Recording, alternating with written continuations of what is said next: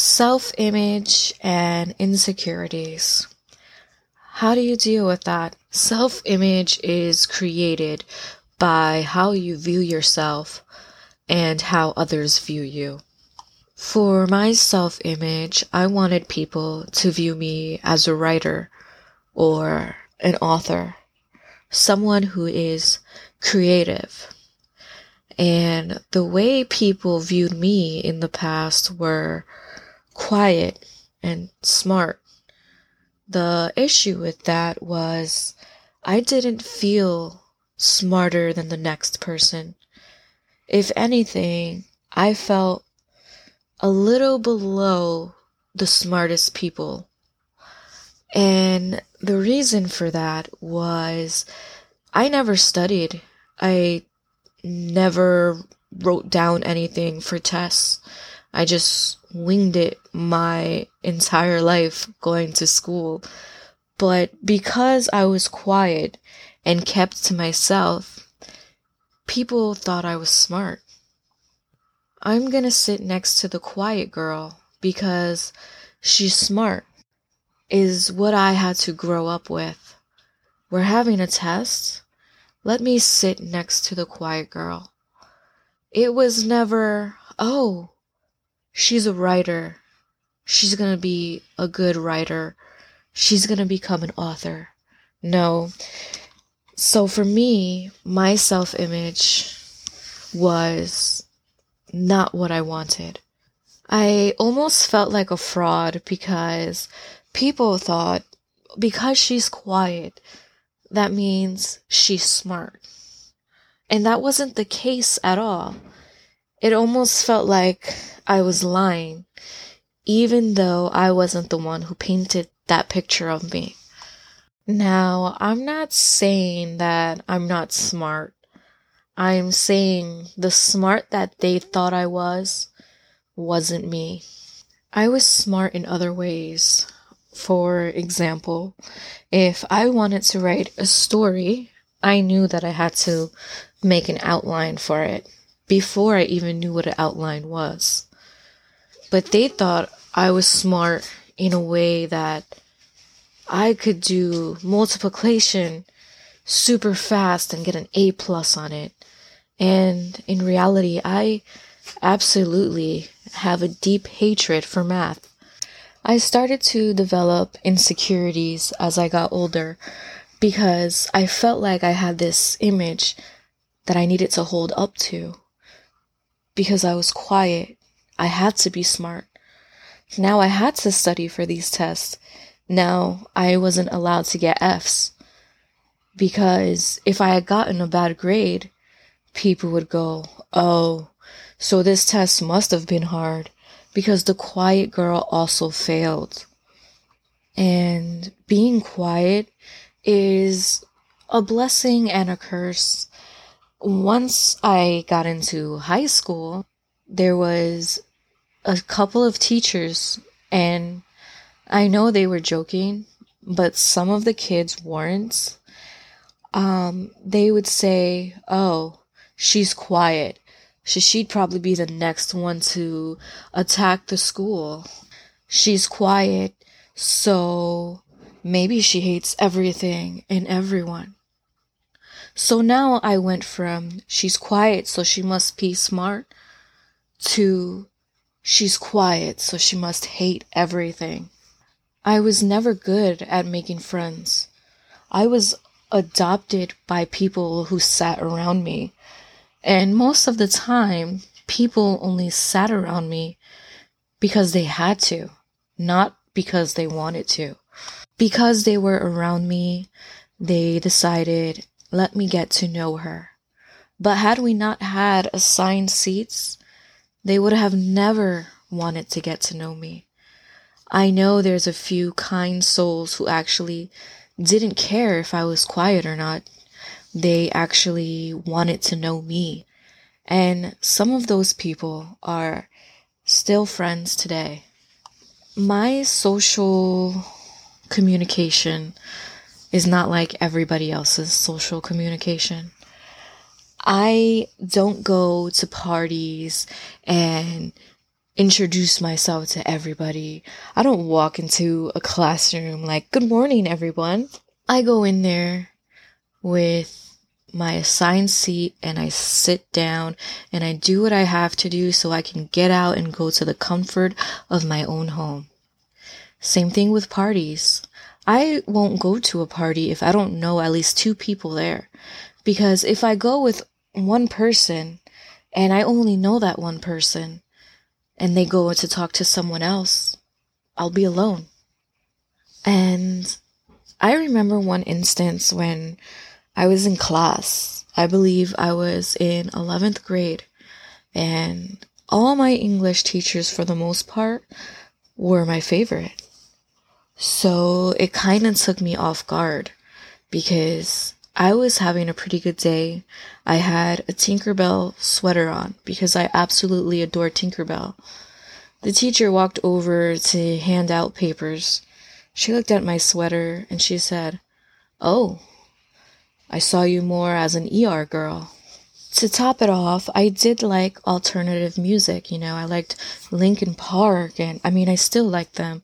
I liked Evanescence, you know, Avril Lavigne, Simple Plan, just to name a few. And I loved expressing myself through colors and just being creative. And how did I do that? I dyed my hair.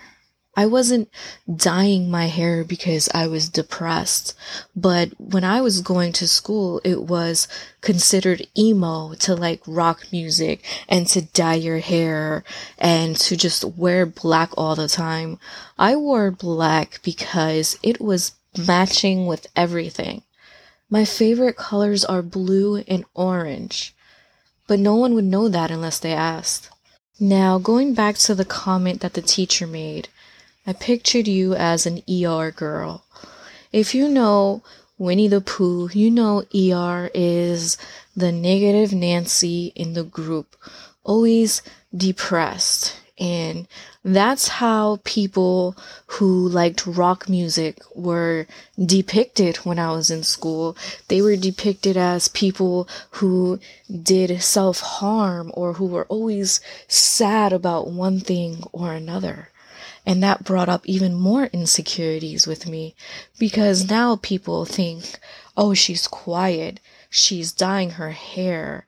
She's listening to rock music. She must hate life. And that wasn't the case. And I got made fun of because of that. So I had a thousand insecurities. And to pile on top of these insecurities, because I was letting everyone dictate what my self image was instead of believing what I wanted my self image to be. My insecurities just piled one right after the other. Um, I have eczema, so a lot of people would look at my face because it was on my face, it was on my arms and my legs, and thank God to today, you know, I only have one small patch just under my nose of eczema that I can't control. But when I was younger, you know, stress flares up the eczema. Um, people would look at me and go, Oh my God, ill your face. Or they would say, Oh my God, you look like a lizard girl. So now I'm not only having insecurities about my self image, uh, of how people perceive me, I'm having insecurities of my own beauty, of the beauty standards that I was supposed to have. You know, now, now I'm thinking, oh my God, am I ugly? I had to really take a step back and really look at myself and understand that everyone's opinion about who you are is next to nothing. As long as you know who you are and what you bring to the table and how you feel about yourself when you look in the mirror, then everything else just falls into place and you start to lose those insecurities. I'm not going to sit here and say it's so easy. All you have to do is this and that because it's definitely not easy. I actually went to therapy and found out that I had major anxiety, which I'm pretty sure anybody can see that I have social anxiety. Even when it comes to meeting new people, I get anxious. Like, oh my God, they're gonna look at this, they're gonna look at that, they're gonna think I'm annoying if I talk too much, they're gonna think I'm too quiet if I don't say, you know, like it's just all these thoughts in in your head that just go running wild when you have anxiety. And sometimes you just you can't control it. And just recently actually I've been able to start trying to control all of it, to control these emotions and to just breathe. So the next thing would be how do you control it? How do you control something that you've never controlled before? Well, the first step that I started taking when it comes to these irrational fears of what if they don't like me? Or when it comes to my self image, is that you need to paint yourself. You know, we're all artists and we're all painting our image. We're all painting who we are. No one is gonna know that I'm a writer unless I say, Hey, I really like writing and it's a passion of mine. I'm working on a book. Then they go from thinking, Oh, she's quiet. And then assuming, no, they go, Oh, she's quiet. She must be thinking of something else to write. And you know, that's the first step. And no one's a mind reader. They, they don't know who you are unless you tell them. And, and if, I mean, if you can read minds, then great, you should be a superhero. But the average person most likely will not know what your passions are or what you want your self image to be unless you paint them a picture. The next thing I do to overcome my insecurities and this is probably the most silliest thing that I've ever done, but you, every time you look in the mirror, find something on your body that is attractive to you, you know? Like maybe it's your nose, okay? You start with the simplest thing.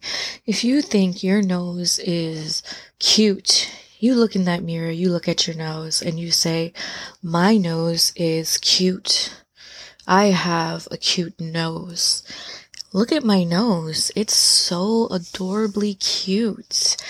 Once you're comfortable complimenting your nose, try something else. Look at my eyebrows, my skin, my lips. If you have a pimple, name it. Name your pimple, whatever you want. It's your little buddy until it heals and goes away. Now, most people have acne and then there's, you know, God's favorite people who don't have to really suffer with acne, but they have other insecurities, you know, just because somebody posts a picture of themselves like, oh yeah, I'm a bad bee, you know, doesn't mean that they don't go home at the end of the day and feel insecure everyone has insecurities and that's what we need to realize. My main rule for myself, and it should be the main rule for you as well, is never be mean to yourself. Why would you do that? I've done it for so long. And I don't know why I would be my own worst enemy. I don't I don't need to do that. There's some bitter soul out there that can gladly take that role. So, I'm going to be my own best friend. I don't think I'm the most attractive person in the world, okay? I'm not a goddess over here, but I am not ugly. I am worthy, I am cute, and I am smart. I am not depressed just because I like certain things. I'm not an ER girl. I love Tinkerbell.